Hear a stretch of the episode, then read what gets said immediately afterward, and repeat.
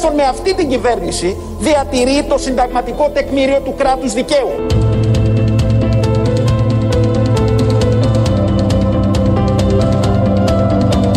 Διατηρεί το συνταγματικό τεκμήριο του κράτους δικαίου.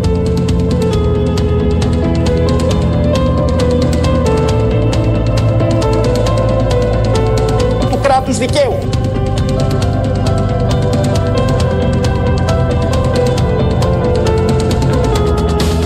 Η κυβέρνηση, αυτή η κυβέρνηση, εντολές για κατοίκον έρευνες, για άρση τηλεφωνημάτων, δεν πρόκειται να κάνει ποτέ.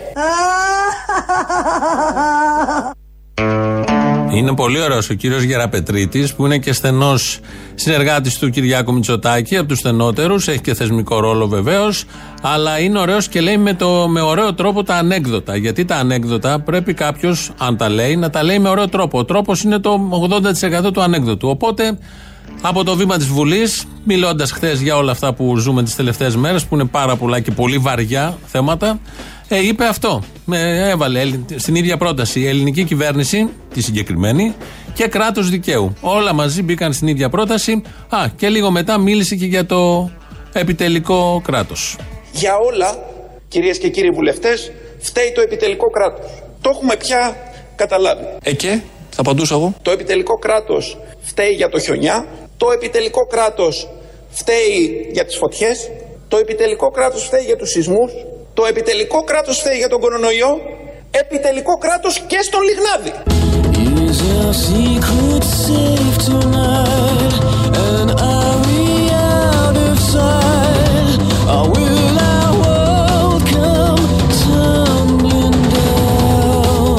Επιτελικό κράτος και στον Λιγνάδη. Σαράφιση στα Τρίκαλα, σαράφιση στην Αθήνα, σαράφιση στο Παρίσι και τώρα σαράφιση και στον Λιγνάδη. Τι βγάλαμε την άκρη. Ελήφθη το μυστήριο. Για όλα λοιπόν φταίει το επιτελικό κράτος. Τυχαίο, δεν νομίζω.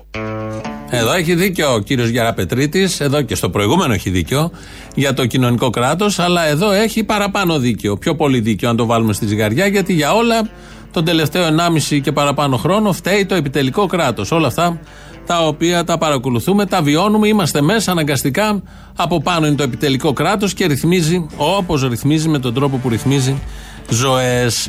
Να μείνουμε λίγο στο θέμα Λιγνάδη και μετά θα πάμε στο κράτος δικαίου στη συνέχεια. Το θέμα Λιγνάδη, ξέρουμε, είναι η κυρία Μενδώνη, η οποία εδώ στη συνέντευξη την προηγούμενη Παρασκευή έχει μιλήσει, έχει πάρει τη δικαστική οδό, συνήγορος ο κύριος Κούγιας, θα έρθουμε σε αυτόν σε λίγο. Ε, το θέμα είναι, ένα από τα πολλά θέματα, πια όχι το πρώτο στη συγκεκριμένη υπόθεση, είναι αν ζητήθηκε η παραίτηση ή αν δόθηκε η παραίτηση από τον ίδιο το Λιγνάδη, ε, και μένουμε σε αυτό διότι τα κυβερνητικά στελέχη δεν έχουν ενιαία άποψη, άλλα λέει ο ένας, άλλα λέει ο άλλος, και αυτό το καταγράφουμε καθημερινά. Ο κύριος Γεραπετρίτης λοιπόν στη Βουλή είπε άλλα, η κυρία Μενδώνη πριν δέκα μέρες είχε πει άλλα. Πριν από μερικές ημέρες, πριν από τέσσερις πέντε μέρες, αν δεν κάνω λάθος, ε, είχε κυκλοφορήσει το εξής, ότι είχατε ζητήσει εσείς την παραίτηση του κυρίου Λιγνάδη. Ισχύει κάτι τέτοιο? Την παραίτηση του κυρίου Λιγνάδη δεν την είχα ζητήσει, δεν την είχε υποβάλει. Ο κύριος Λιγνάδης υπέβαλε την παραίτησή του αργά το απόγευμα του Σαββάτου και την απεδέχθη λίγο μετά. Παρά τα αυτά, ακριβώς για λόγους ευαισθησίας, η κυρία Μενδώνη ζήτησε. Δεν την είχα ζητήσει. Ζήτησε. Δεν την είχα ζητήσει. Ζήτησε από τον κύριο Λιγνάδη την παραίτησή του.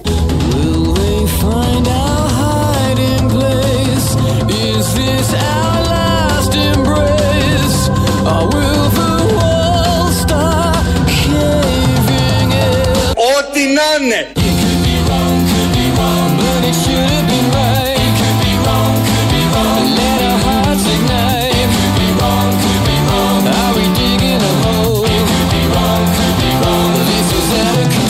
Η κυρία Μενδώνη ζήτησε.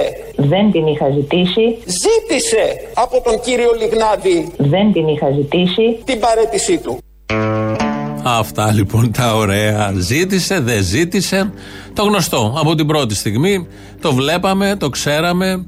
Ε, υπήρχε στα social media έντονο. Βεβαίως ότι γράφεται στα social media θέλει φιλτράρισμα.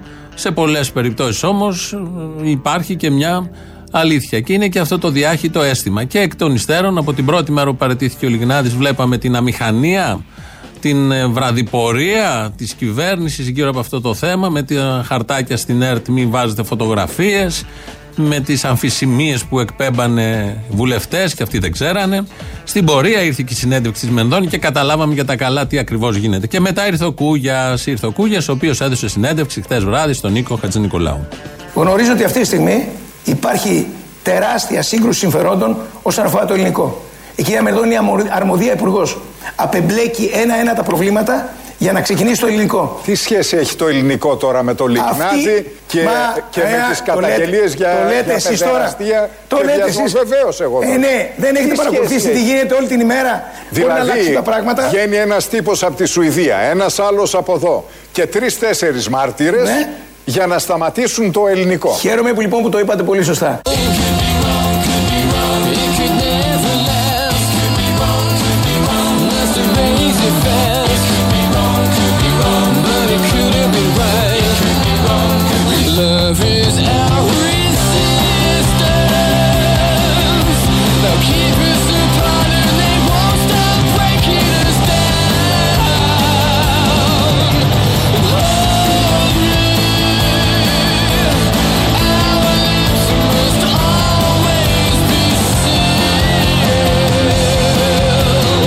Όσον αφορά τους δίθεν επαθόντες, το είπατε μόνοι σας.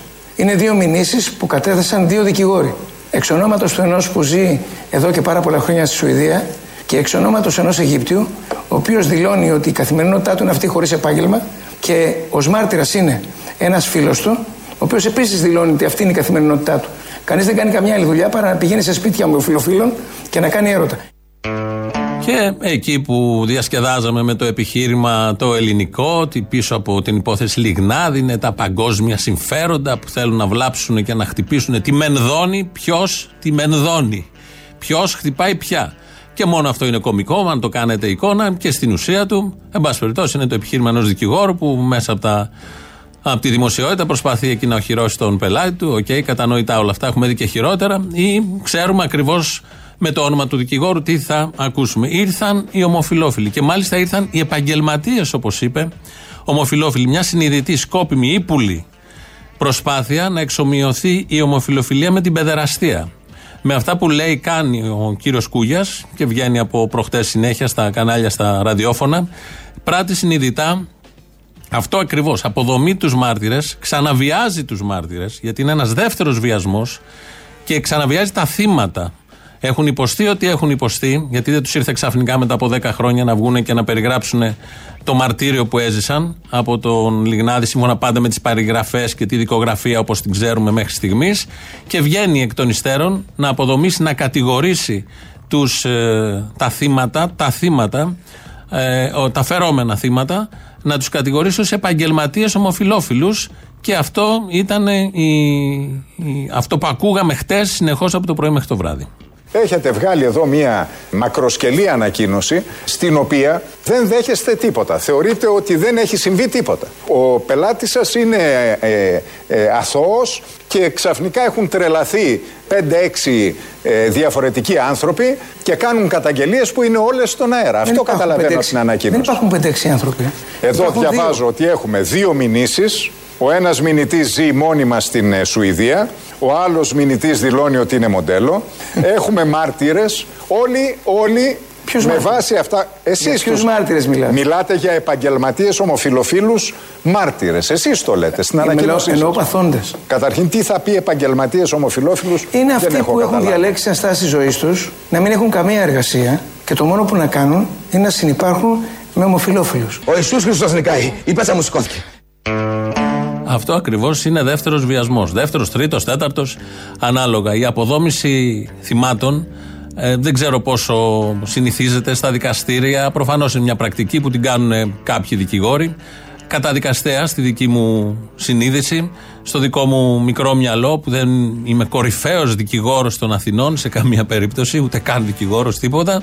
Όλο αυτό ε, προκαλεί διάφορα συναισθήματα, γυρίζει τα άντερα από εδώ και εκεί. Και η εξομοίωση για άλλη μια φορά με θολούρα ομοφυλοφιλίας με παιδεραστία ε, δημιουργεί πάρα πάρα πολλά ερωτήματα και προκαλεί αλγινές εντυπώσεις στην καλύτερη και επιβεβαιώνει τη γνώμη που έχει η πλειοψηφία αυτού του τόπου για πρακτικές και για ανθρώπους που θεωρούνται και κορυφή στην ελίτ αυτού του τόπου. Ε, αμέσως μετά ε, και μέσω του μοντάζ επαναφέρουμε τα πράγματα. Θα συνομιλήσουμε τώρα με τον ποινικολόγο, τον κύριο Αλέξη Κούγια, συνήγορο υπεράσπισης του Δημήτρη Λιγνάτη. Κύριε Κούγια, καλησπέρα σας. Καλησπέρα. Θέλω... Θα εκφράσω μια δυσάρεστη έκπληξη. Εγώ δεν είμαι τυχαίος δικηγόρος. Είμαι η ντροπή της νομικής επιστήμης.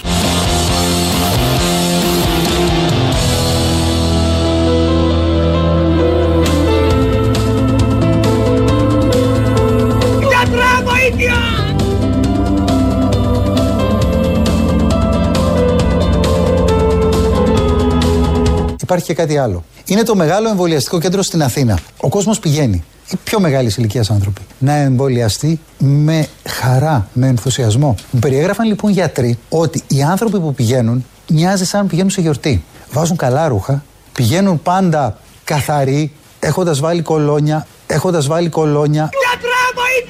Μοιάζει δηλαδή αυτή η ιστορία του εμβολίου, ειδικά για αυτούς τους τόσο ταλαιπωρημένους, τους πιο μεγάλης ηλικίας ανθρώπους, μια δεύτερη γέννηση. Πόση βλακεία να αντέξουμε, πραγματικά. Πόση βλακεία να αντέξουμε. Όλο αυτό για τους εμβολιασμούς, για το χιλέξυπο πάνω. Ήταν η κάμερα και κατέγραφε και βλέπαμε εκεί τους παππούδες, σύμφωνα με το μυαλό και την αντίληψη του Ευαγγελάτου, φοράν κολόνια, μυρτό. Βάζουν το λεμόνι και πάνε με χαρά να κάνουν το εμβόλιο γιατί ξαναγεννιούνται οι παππούδες. Και όλο αυτό, όπως ο Ευαγγελάτος το βιώνει, γιατί πρέπει να το πουλήσει κιόλας, είναι γιορτή. Ο κόσμος πηγαίνει. Οι πιο μεγάλης ηλικίας άνθρωποι. Βάζουν καλά ρούχα, πηγαίνουν πάντα καθαροί, έχοντας βάλει κολόνια, με χαρά, με ενθουσιασμό. Μου περιέγραφαν λοιπόν γιατροί ότι οι άνθρωποι που πηγαίνουν μοιάζει σαν πηγαίνουν σε γιορτή.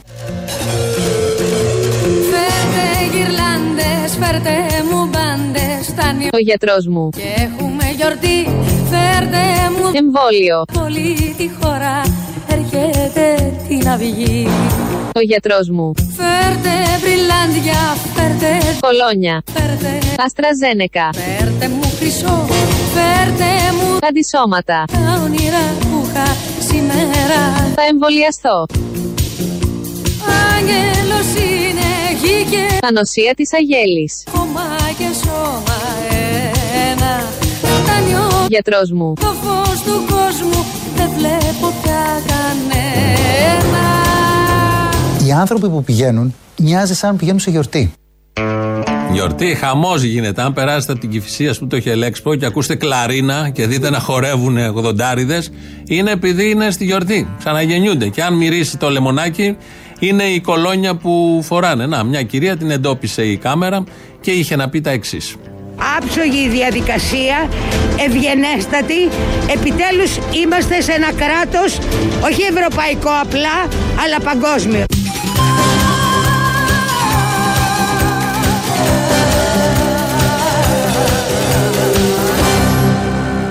Είμαστε σε ένα κράτος, όχι ευρωπαϊκό απλά, αλλά παγκόσμιο. Γεια σου ρε Μητσοτάκη, γεια σου ρε, να μην πεθάνεις ποτέ ρε φιλαράκι, ποτέ ρε, ποτέ. Ό,τι θες όλα δεξιά να σου έρθουν. Σκατά να πιάνεις χρυσάφ να γίνεται ρε μαλάκανε.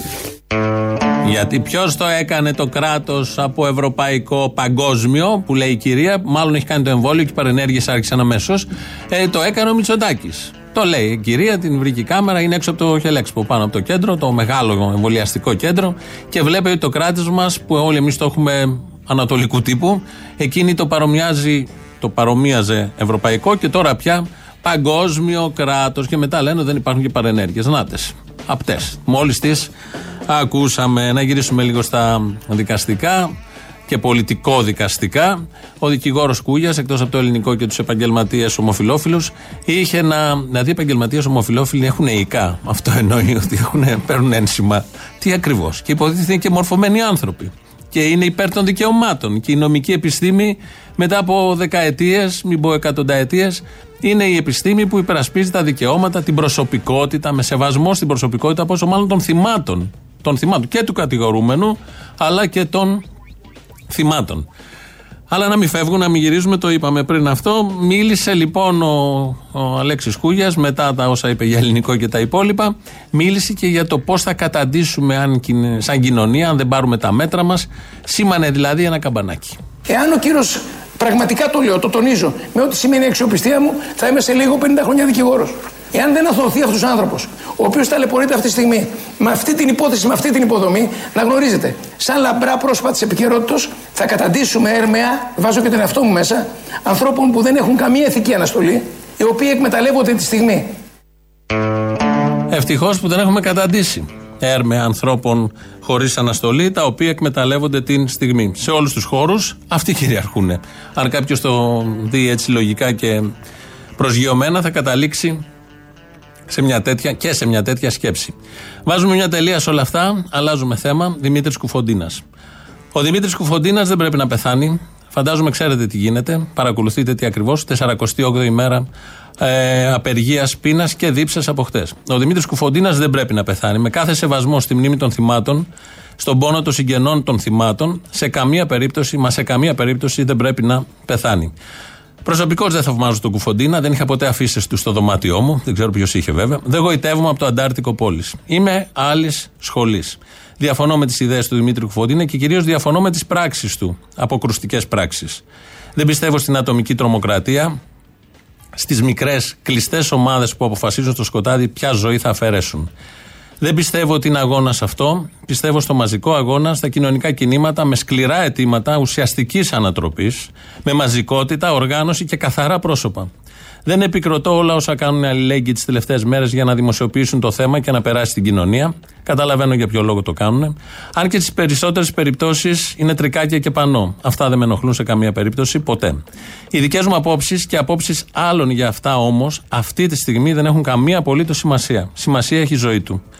Η ζωή του που κινδυνεύει και αυτό που προέχει είναι να σωθεί. Ναι, να σωθεί η ζωή αυτού που αφαίρεσε ζωές. Έτσι λειτουργεί μια σωστή και δίκαιη πολιτεία. Με δικαιοσύνη, μεγαθυμία και ισονομία απέναντι στον εχθρό της. Εφαρμογή των κανόνων για όλους και για τους κρατούμενους. Αυτό πρέπει να κάνουμε, γιατί σε κάθε άλλη περίπτωση η ελληνική πολιτεία δεν θα έχει γίνει απλά ίδια με μια τρομοκρατική οργάνωση, αλλά θα την έχει ξεπεράσει σε τρομοκρατική δράση. Ο Κουφοντίνας για τα εγκλήματά του συνελήφθη, δικάστηκε και καταδικάστηκε. Τιμωρήθηκε από την ελληνική πολιτεία. Όχι με θάνατο. Τέτοια ποινή δεν έχουμε.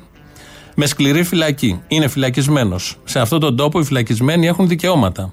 Από την ώρα που πέρασε το κελί της φυλακής, η ελληνική πολιτεία είναι υποχρεωμένη να του τα παρέχει και είναι υποχρεωμένη να φροντίζει για την τήρηση αυτών των δικαιωμάτων καθημερινά. Αυτό εδώ δεν γίνεται.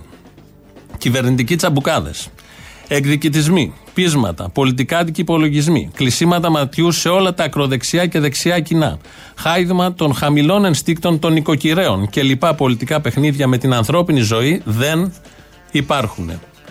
Είναι πολύ μικρή αυτή η κυβέρνηση και κάθε κυβέρνηση για να σηκώσει το θάνατο απεργού πείνας στην Ευρώπη το δύο χιλιάδες είκοσι ένα. Είναι ανήμπορη η ελληνική κοινωνία για να σηκώσει ένα τέτοιο θάνατο και να διαχειριστεί το τι θα προκληθεί αμέσως μετά. Τέτοια δοκιμασία στην ήδη οριακή κατάσταση που περνάμε όλοι μας θα είναι διαλυτική. Η κυβερνητική πλειοψηφία δεν μπορεί να κάνει μικροπολιτική με τέτοια θέματα. Ας την κάνει στα υπόλοιπα, όπως και την κάνει δηλαδή. Εδώ δεν τους παίρνει και δεν πρέπει να αφήσουμε να το κάνουν. Ήδη ένα κύμα αλληλεγγύης, όχι προς τις απόψεις του Κουφοντίνα, αλλά προς τα δικαιώματά του ως φυλακισμένου, έχει ξεσηκωθεί και ξεπερνάει το στενό αντιεξουσιαστικό χώρο. Και μόνο αυτό είναι μια ήττα της κυβέρνησης και σε αυτό τον τομέα. Και προφανώς δεν είναι λύση η αναγκαστική σύτηση, αναγνωρισμένη διεθνώς ως βασανιστήριο από τον Ο Η Ε. Δεν είναι μόνο παράνομη, είναι βασανιστήριο. Η ζωή είναι δική του και έχει το δικαίωμα να αποφασίσει για αυτήν. Όποιος αποφασίζει το αντίθετο, λειτουργεί ως βασανιστής, σύμφωνα πάντα με τους διεθνείς οργανισμούς. Και με όλη αυτή τη συζήτηση, και επειδή νιώθω ότι θα σκέφτεστε αρκετοί, δεν ξαναδικάζουμε τον Κουφοντίνα. Αυτό έγινε. Δεν αναθεωρούμε ποινές. Αυτό έγινε. Δεν ξανασυζητάμε τις δολοφονίες. Δεν ζητάει κανείς, ούτε και ο ίδιος, να αποφυλακιστεί. Βασικές αρχές ανθρωπισμού συζητάμε. Αυτό είναι το θέμα, αυτή είναι η κουβέντα. Δυστυχώς συζητάμε βασικές αξίες του δυτικού κόσμου λόγω φτηνών πολιτικών παιχνιδιών. Κινδυνεύει η ελληνική δημοκρατία με τον Κουφοντίνα στη φυλακή? Κινδυνεύει η ελληνική δημοκρατία με τον Κουφοντίνα στον κορυδαλό? Υπάρχει κάποιος που πραγματικά το πιστεύει αυτό? Εκτός από κάτι βέβαια γραφικές θεούσες και λαοπλάνους της πολιτικής, λίγους ποσοτικά και ποιοτικά ευτυχώς. Ο ίδιος, ο Κουφοντίνας, στέρισε το δικαίωμα στη ζωή από τα θύματά του. Η ελληνική πολιτεία δεν πρέπει να κάνει σε αυτόν το ίδιο. Τα πράγματα είναι ιδιοριακά. Ας μην τα κάνει η κυβέρνηση και εκρηκτικά. Μιλάμε, επειδή μπαίνω στο μυαλό σας, μιλάμε και ακούτε τόση ώρα να λέω για τον κρατούμενο Κουφοντίνα, όχι για τον τρομοκράτη Κουφοντίνα.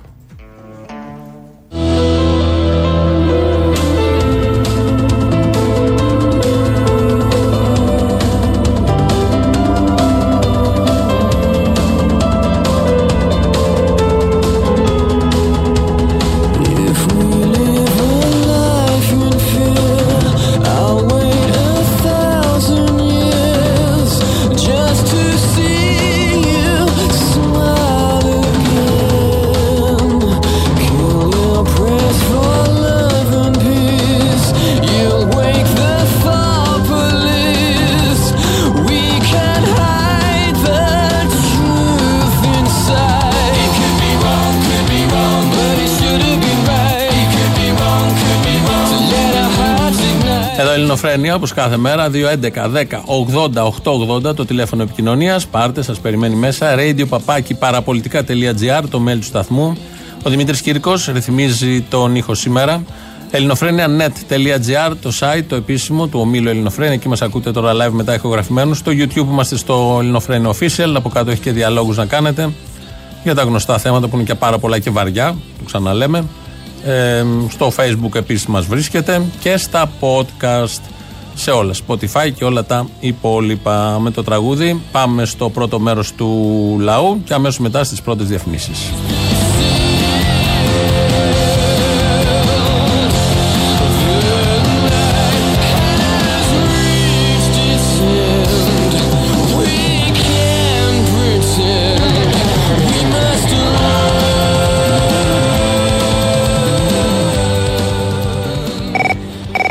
Έλα, Αποστολή. Έλα. Στο καράβι, αν κάνω εγώ κάτι λάθος, πάει φυλακή εκτός από μένα. Δηλαδή, κάνω μια μαλακία, ρε παιδί μου, και σκοτώθει ένας άνθρωπος. Ναι. Θα πάω φυλακή εγώ, θα πάει ο πρώτος μηχανικός και θα πάει και ο καπετάνιος. Ο πρώτος μηχανικός και ο καπετάνιος δεν θα πάνε επειδή έκανα εγώ μαλακία. Αλλά. Είναι φυλακή, γιατί δεν το πήρανε χαμπάρι αρκετά νωρίς, ώστε να καταλάβουν ότι είμαι ανεπαρκής. Έτσι. Δεν μπορώ να καταλάβω το συγχετισμό. Πού το πας. Λέω, αυτή είναι η, προ... Προ... η ευθύνη του πολιτικού, του προϊστάμενου, του προϊστάμενου μιας θέσης. Έτσι. Δε, πάλι. Πολιτικού προϊστάμενου. Περίεργο μου κάνει πάλι αυτό. Ναι. Περίεργο, ε. Δηλαδή θες να, να παραιτηθεί κάποιος τώρα, και καλά. Μην βρούμε έναν ικανό σε μια θέση αμέσως. Εξακολουθεί να απολαμβάνει Υπουργός Πολιτισμού της εμπιστοσύνης του Πρωθυπουργού. Μόλις του απάντησα. Ναι. Μα αν ήταν ικανός θα τον είχε πάρει χαμπάρι. Καλά, άμα ήταν ικανός θα είχαμε πάρει και εμείς χαμπάρι ότι είναι ικανός. Σωστό. Σωστό. Λες να έχει δίκιο η Μάνδρο τελικά, ρε. Σε αυτό που είπε. Ποιο, ότι και αυτοί δεν έχουν γονείς. Όχι, όχι. Α. Και σε αυτό, αλλά και στο άλλο, ότι ο Λιγνάδης λέει. Τον είχε συνεπάρει αυτή η αρχαία ελληνική τραγωδία που ήταν, ξέρεις, τέτοιο το ρεπερτοριό του. Νομίζω ότι βίωνε ο συγκεκριμένος άνθρωπος mm-hmm. ε, α, α, αυτά που η αρχαία ελληνική γραμματεία mm-hmm. μας έχει δώσει. Τα βίωνε τα ως πραγματικότητας. Ως πραγματικότητα. Μάλιστα. Ναι, παιδί μου, είναι στανισλαυσκικός. Μεταφυ... Ή, είναι του βιωματικού θεάτρου. Έβλεπε το έργο και ήθελε να το παίξει. Στη ζωή. Ήθελα να μεταφερθεί στην εποχή εκείνη την αρχαία, ξέρεις. Ήταν δεδομένη πολύ η παιδραστία. Ναι, ότι ήταν, ήτανε. Θέλει να το ζήσει προφανώς ο άνθρωπος. Να μας τα, τα μεταφέρεις ζωντανά τα πράγματα εδώ. Ε, καλά, δεν είδα να κάνει όμως και τον ειδήποδα να βγάζει κανένα μάτι. Τέλος πάντων, λέω, θέλω να πω. Διαλέγει κι αυτός έργο, ε. Στις σχολές δεν μπαίνει η αστυνομία, μπαίνει η δημοκρατία. Ρε το κεφάλι του, ρε! Το ξύλο στους φοιτητές είναι απλά μια, μια έτσι λίγο πιο σκληρή εμπέδωση του επιτελικού κράτους. Ένας λίγος τρόπος να τον εμπεδώσουν λίγο διαφορετικά. Δεν, δεν είναι μόνο θεωρητικό. Πρέπει να το, να το νιώσουν και στο πετσί τους. Πώς θα καταλάβει αλλιώς. Αυτό είναι μάθημα. Αυτό είναι, ας πούμε, σαν να λέμε η πτυχιακή. Αυτό που αποκαλούμε επιτελικό κράτος. Βλέποντας κάποιες λοιπόν τις πτυχιακές που φροντίζουν για τους φοιτητές, την επικείμενη δολοφονία του Κουφοντίνα που συμφωνεί, διαφωνεί κανείς μαζί του, αυτό για οποιοδήποτε δηλώνει δημοκράτη. Δεν έχει να κάνει, και... δεν έχει να κάνει. Είναι ένας κρατούμενος καταδικασμένος για αυτά που έκανε. Αυτό δεν είναι σοφρονισμός, αυτό είναι εκδίκηση οικογένειας Μητσοτάκη. Αν διαβάζει κάποιος τις ειδήσεις για την Ουγγαρία του Όρμπαν και την Τουρκία του Ερντογάν, την Ελλάδα, μπορεί να κοιτάξει τα άρθρα και τις εφημερίδες, τις συστημικές εφημερίδες του εξωτερικού, από την Guardian και το Πολίτικο, για να δει σε τι χώρα έχουμε μετατραπεί. Ήμασταν ήδη, γίνεται επίσημα, επίσημο τρόπο. Μία μίξη Όρμπαν και Ερντογάν. Μόνο εδώ πέρα πεθαίνουν άνθρωποι από απεργία πείνας, εδώ και στην Τουρκία. Μόνο εδώ πέρα έχει υπάρχει τέτοια επιβολή, όπως και στην Ουγγαρία και στην Πολωνία και στην Τουρκία, τέτοια επιβολή και τέτοια φήμωση του ανεξάρτητου τύπου, των ανεξάρτητων φωνών, μόνο σε αυτές τις χώρες γίνονται αυτά. Ελλάδα, Τουρκία, Ουγγαρία. Αυτοί είμαστε. Αυτοί είναι βασικά.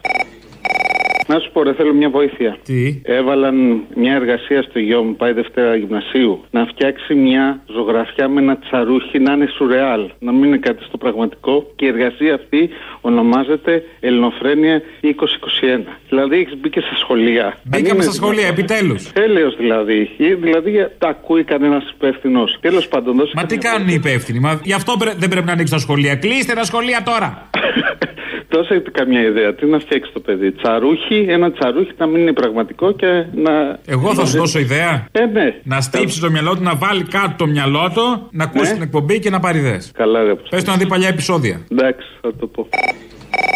Έλα ρε, πού μιλάς τόση ώρα. Συγγνώμη, ε, συγγνώμη που είχα και δουλειές. Τόση ώρα περίμενα, τώρα έβαλε καλό τραγούδι. Τι να σε κάνω. Έβαλε τραγούδι, δεν θα το ακούσεις. Τέλος πάντων, καλά, δεν θα το ακούσω. Σου κάνω τη χάρη. Ναι, μεγάλη χάρη μου κάνεις. Τι θες. Για την αξιολόγηση να πω, γιατί για την εκπαίδευση τώρα θα θέλουν να εφαρμόσουν την αξιολόγηση. Να πω ότι δεν υπάρχει περίπτωση να κάνουμε καμία αξιολόγηση ούτε των σχολείων, ούτε των μαθητών, ούτε κανενός. Και ότι όπως το ψηφίσαμε, έτσι θα μείνει στα χαρτιά ανεφάρμοστο. Δεν θα αφήσουμε τα σχολεία μας να γίνουν όπως της Αμερικής, σχολεία πλουσίων και σχολεία φτωχών. Το καλύτερο. Το που άκουσα σήμερα τη διευθύντριά μου είναι ότι αρχίζει και αμέσως και στέλνει email ζητώντας τα ονόματα όσων δεν, υπο... όσων δεν εφαρμόσουμε την αξιολόγηση. Να σου πω την αλήθεια, επειδή είμαι και σε επισφαλές εργασιακό περιβάλλον, αφού είμαι αναπληρωτής, φοβάμαι λίγο, αλλά νομίζω ότι δεν αξίζει. Καλύτερα φτωχοί και τίμοι παρά αλήτες.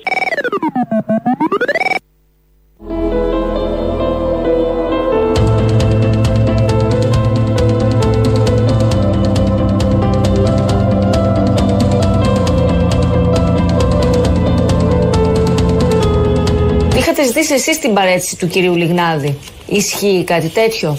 Την παρέτηση του κυρίου Λιγνάδη δεν την είχα ζητήσει. Παρά τα αυτά, η κυρία Μενδώνη ζήτησε. Δεν την είχα ζητήσει. Ζήτησε. Δεν την είχα ζητήσει. Ζήτησε από τον κύριο Λιγνάδη την παρέτησή του.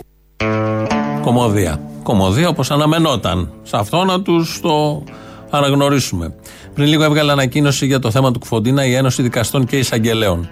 Και αναφέρει χαρακτηριστικά: η δικαιοσύνη είναι έννοια σύμφυτη με την επίοικια και τον ουμανισμό. Η Ένωση Δικαστών και Εισαγγελέων απευθύνει έκκληση στην πολιτεία να αναθεωρήσει τη στάση της στο ζήτημα της μεταχείρισης του κρατούμενου Δημήτρη Κουφοντίνα, του οποίου η ζωή κινδυνεύει άμεσα μετά από πολύμερη απεργία πείνας και δίψας, και να λάβει όλα τα νόμιμα μέτρα για την προστασία της ζωής και της υγείας του.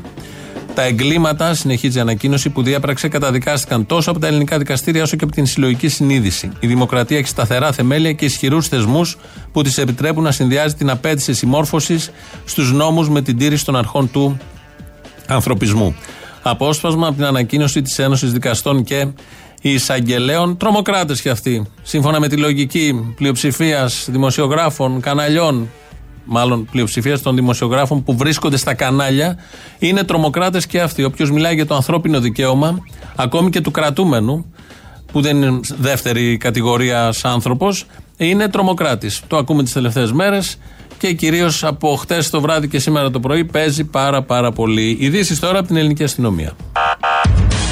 Είναι η αστυνομική τίτλη των ειδήσεων σε ένα λεπτό. Στο μικρόφωνο ο Μπαλούρδος, δημοσιογράφος ΜΑΤ.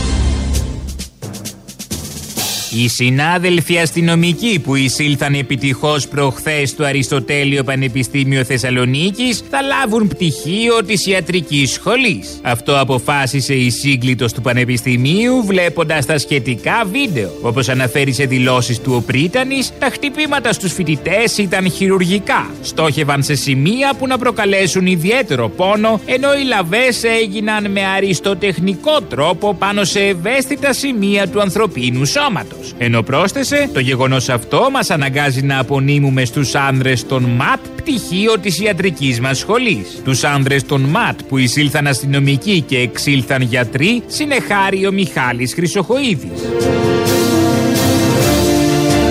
Στο βιβλίο Γκίνες μπαίνει η υπόθεση Λιγνάδη. Σύμφωνα με δημοσιεύματα του ξένου τύπου, είναι πρώτη φορά που σε δικαστήριο τον ηθοποιό θα υπερασπιστεί ηθοποιός. Το δημοσίευμα αναφέρεται στην υποκριτική δεινότητα όχι του Δημήτρη Λιγνάδη, αλλά του Αλέξη Κούγια, γράφοντας χαρακτηριστικά ότι ο Αλέξης Κούγιας είναι εμφανώς καλύτερος ηθοποιός από τον πρώην διευθυντή του Εθνικού Θεάτρου, με υποκριτική δεινότητα και μεγάλη εκφραστική γκάμα. Το δημοσίευμα, επικαλούμενο πηγές του Υπουργείου Πολιτισμού, αναφέρει ότι το καλοκαίρι ο Αλέξης Κούγιας θα παίξει στην Επίδαυρο σε ρόλο έκπληξη.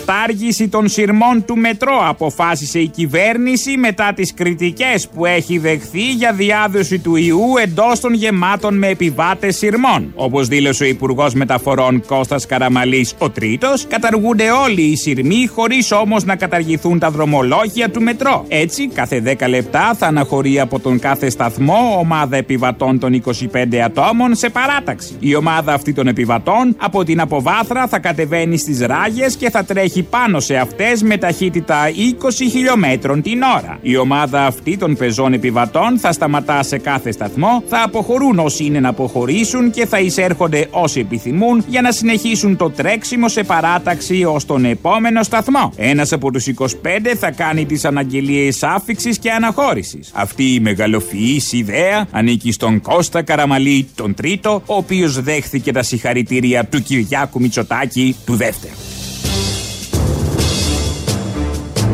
Καιρός. Καιρός να ζήσουμε όλοι παραβατικά και την κρίσιμη στιγμή να πάρουμε ένα κούγια για να μας υπερασπιστεί.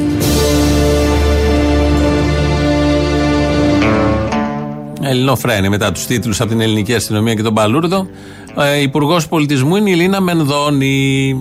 Ε, ο πολιτισμός δεν τη θέλει. Κανένας δεν τη θέλει στον πολιτισμό. Η ίδια εκεί παραμένει να, κάνει, να καμώνεται την Υπουργό Πολιτισμού με πολύ τέλεια αποτελέσματα, όπως όλοι καταλαβαίνουμε και βλέπουμε. Ε, δεν βγαίνει σε κανάλια, εμείς όμως την ε, βγάλαμε. Θα ακούσουμε τώρα τη συνομιλία που είχε η κυρία Λίνα Μενδώνη, τηλεφωνική συνομιλία, με την Κατερίνα Καινούριου.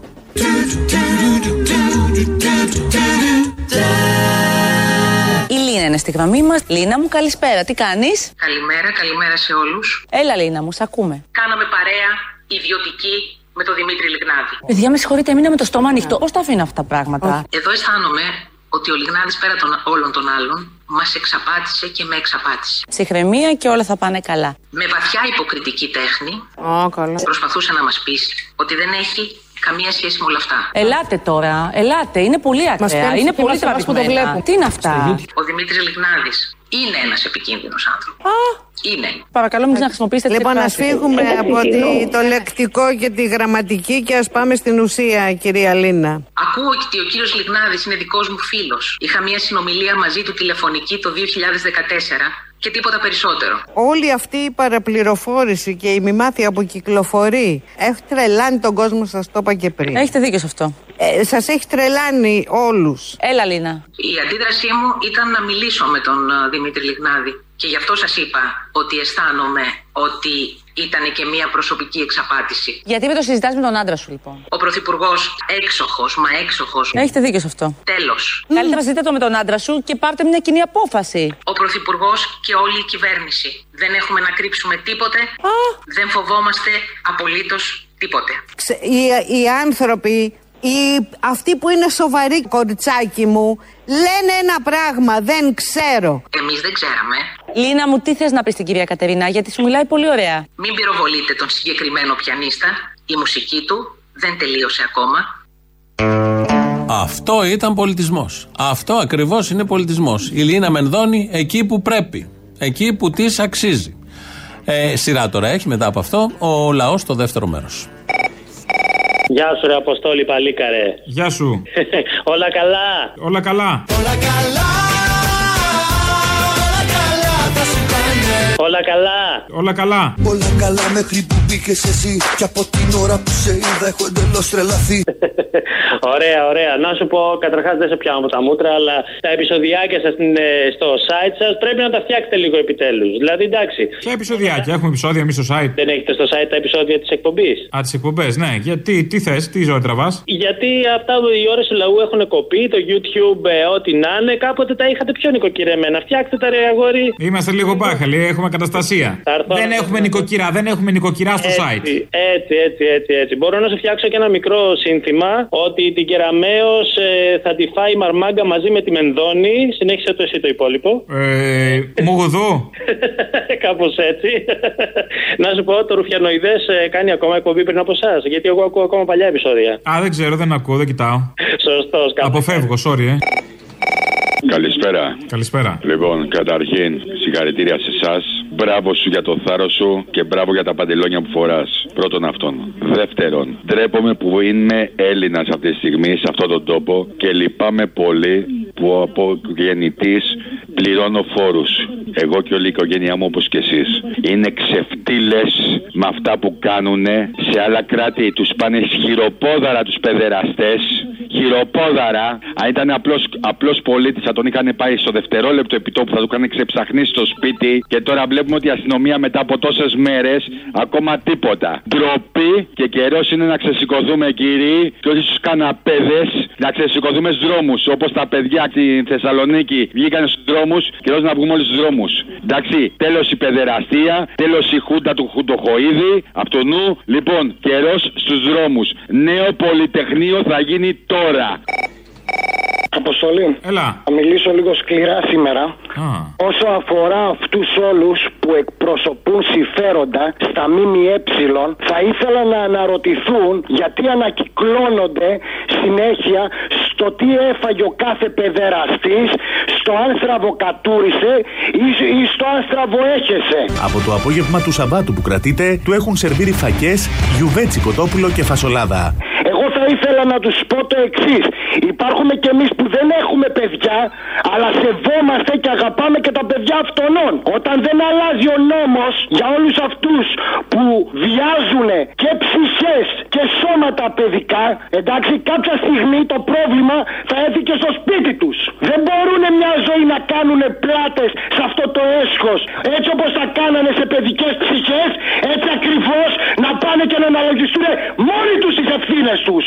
Αυτό θα ήθελα να πω. Και όσα αφορά για τα παιδάκια, θα πρέπει κάποια στιγμή όλοι εμείς που ψηφίζουμε αυτά τα σκατά και στις εκλογές πηγαίνουμε και τους ξαναγλύφουμε, να αποκτήσουμε συνείδηση, γιατί το πρόβλημα κάποια στιγμή θα έρθει και στο σπίτι μας. Εντάξει, και όλοι αυτοί που διοικούν αυτόν τον τόπο, ούτε αριθμοί είμαστε, ούτε ευρώ. Θα πρέπει να αποκτήσουν συνείδηση και αξιοπρέπεια, γιατί κάποια στιγμή η ρόδα θα γυρίσει και το πρόβλημα θα είναι πιο έντονο και θα πρέπει να πάρουν τώρα μέτρα και για την παιδοφιλία που είναι κακούργημα και για τους δασικούς κάρτες που έχουν ξεσκίσει όλη τη χώρα και καίνε κάθε χρόνο τα δάση μας. Τι θα αναπλέουνε τα παιδιά τους, ε, τι θα αναπλέουνε, όλο το χρήμα του κόσμου να μαζέψουνε, ρε, όλο το χρήμα εγώ σε βάζω, με τι θα κυκλοφορούν τα παιδιά τους, με μπουκάλες οξυγόνου, άντε από εδώ πέρα.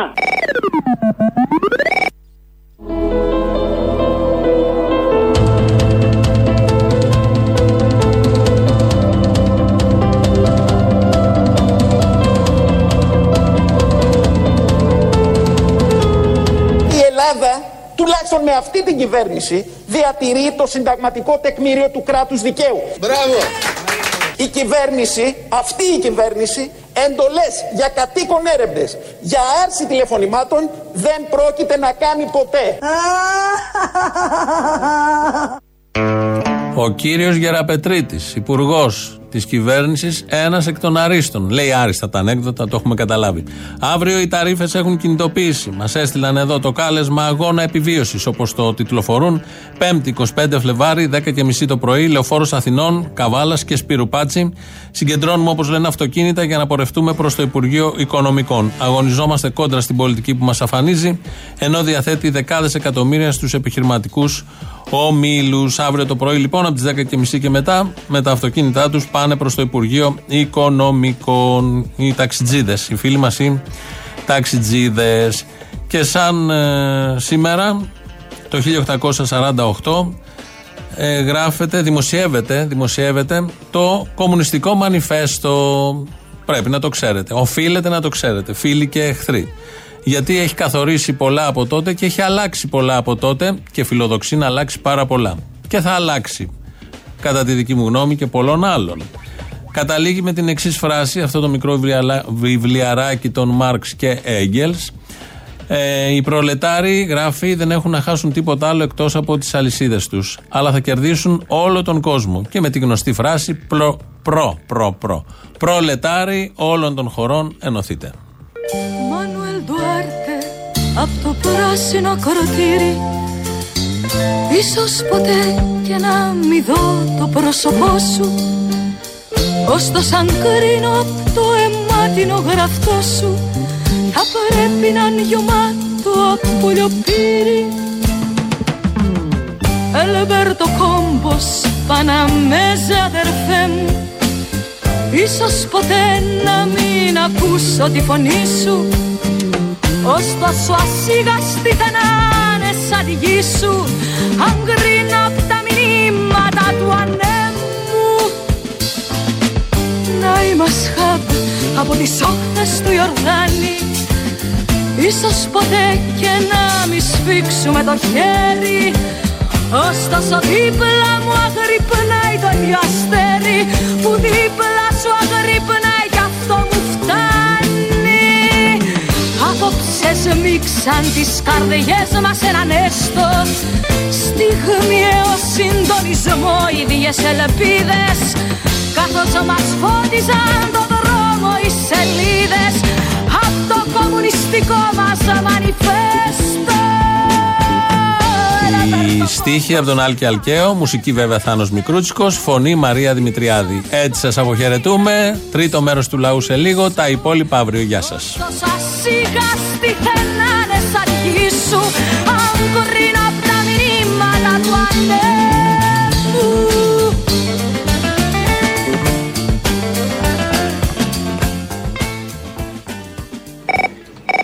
Χαίρετε της μεσημβρίας. Χαίρετε οφείλει, πώς έχετε? Χαίρετε, άργα μου τον έννοια της μεσημβρίας. Ε, τι μαλάκα. Ρε που είσαι εσύ χαμένος. ε, Συγγνώμη φιλαράκι, έχω πιάσει μια δουλίτσα και τα παίρνω μαύρα. Αλλά θα τσοντάρω τη σύνταξη και την ώρα που είναι να σε πάρω τηλέφωνο ακούω κάτι κουνούμαλου στα παραπολιτικά. Στο διάλο ανώμαλοι όλοι, κουμουνι, κουμούνια ανώμαλα, όλα κουνούμαλα. Και πρέπει να κλείσω το ραδιόφωνο, να πάρω το τηλέφωνο και θα χάσω την εκπομπή και να πάω να γαμπηθείς, δεν το έχεις ούτε επανάληψη ρε φίλε. Οπότε σήμερα από χορεπουδάκι λέω. Μπορείς να ακούσεις το ελληνοφρένια τελεία νετ τελεία τζι άρ. Βρε μαλάκα, δεν μπορώ εγώ αυτά να πούμε αφού. Άμα δεν μπορείς, όρσε μαλάκα. Ναι, αφού σε θέλω ζωντανά ρε φίλε. Δεν είναι αυτό το πρόβλημα, εντάξει, το θέμα είναι ότι εγώ σε είχα για ξοφλημένο, ότι σε φάγανε λάχανο κάτι. Είσαι μαλάκα ρε, έχω να θάψω πολλούς ακόμα φιλαράκι. Να σου πω τώρα, ξέρεις κάτι, ε, τώρα βέβαια το θίξατε που θέλω να πω. Mm. Ε, αυτό εννοούσε ο Πρωθυπουργός όταν έλεγε ότι η δημοκρατία θα μπει στα πανεπιστήμια, να φανταστώ έτσι. Στις σχολές δεν μπαίνει η αστυνομία, μπαίνει η δημοκρατία. Τι άλλο, τι είχες στο μυαλό σου για δημοκρατία, αν όχι. Ναι, παιδί μου, είχα στο μυαλό μου ότι αν υπήρχε δημοκρατία δεν θα χρειαζόταν αστυνομία για παράδειγμα, αλλά είμαι, ας, εγώ είμαι, πώς το λέμε, συνομός ή ο τέτοιος. Έλα τώρα, χαζομάρες, μην ακούω. Ναι, και να, να πω και κάτι δεύτερο. Τι?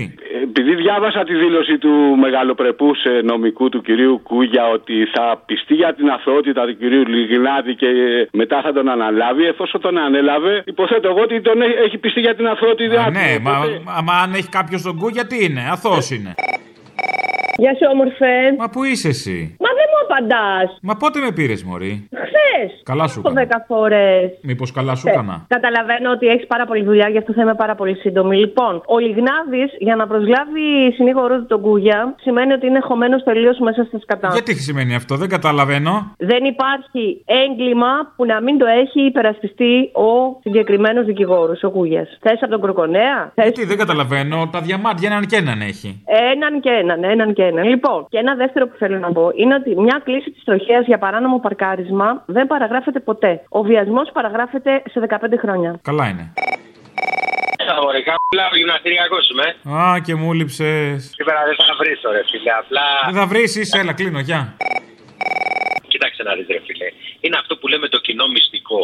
Όσο υπάρχει κόσμος και όσο υπήρχε και όσο θα υπάρχει, θα υπάρχουν παιδεραστές, θα πουλάνε ναρκωτικά, όπλα, οι γυναίκες θα μετακινούνται σε τράφικινγκ και όλα αυτά, φίλε, δυστυχώς δεν μπορούν να τελειώσουν. Είναι στο ντι εν έι του ανθρώπου, φίλε. Αυτοί οι ανομαλάρες κρύβονται, να πούμε, πολύ όμορφα πίσω από μεγάλους πολιτικούς κλπ. Δεν πρόκειται ποτέ να τελειώσει γι' αυτό. Όλος ο κόσμος το ξέρει, ρε φίλε. Το κοινό μυστικό, το γαμμένο αυτό, και δεν μιλάει κανένας. Και τώρα όλες οι πουτίνες βγήκαν έξω και λέει «Α, το ξέρα κι εγώ, α, το ξέρα κι εγώ». Μόρι γαμμένο, γιατί δεν το λέγες πριν. Όταν βλέπεις ένα παιδάκι και το βιάζουν ή το χτυπάνε, ίσως και τι γίνεται. Γιατί δεν μιλάτε τότε να κότες πουτίνες, νοικοκυρέοι της πουτάς, και είπα δεν θα βρεις, ορίστε μαλάκα, είδες τι με κάνες.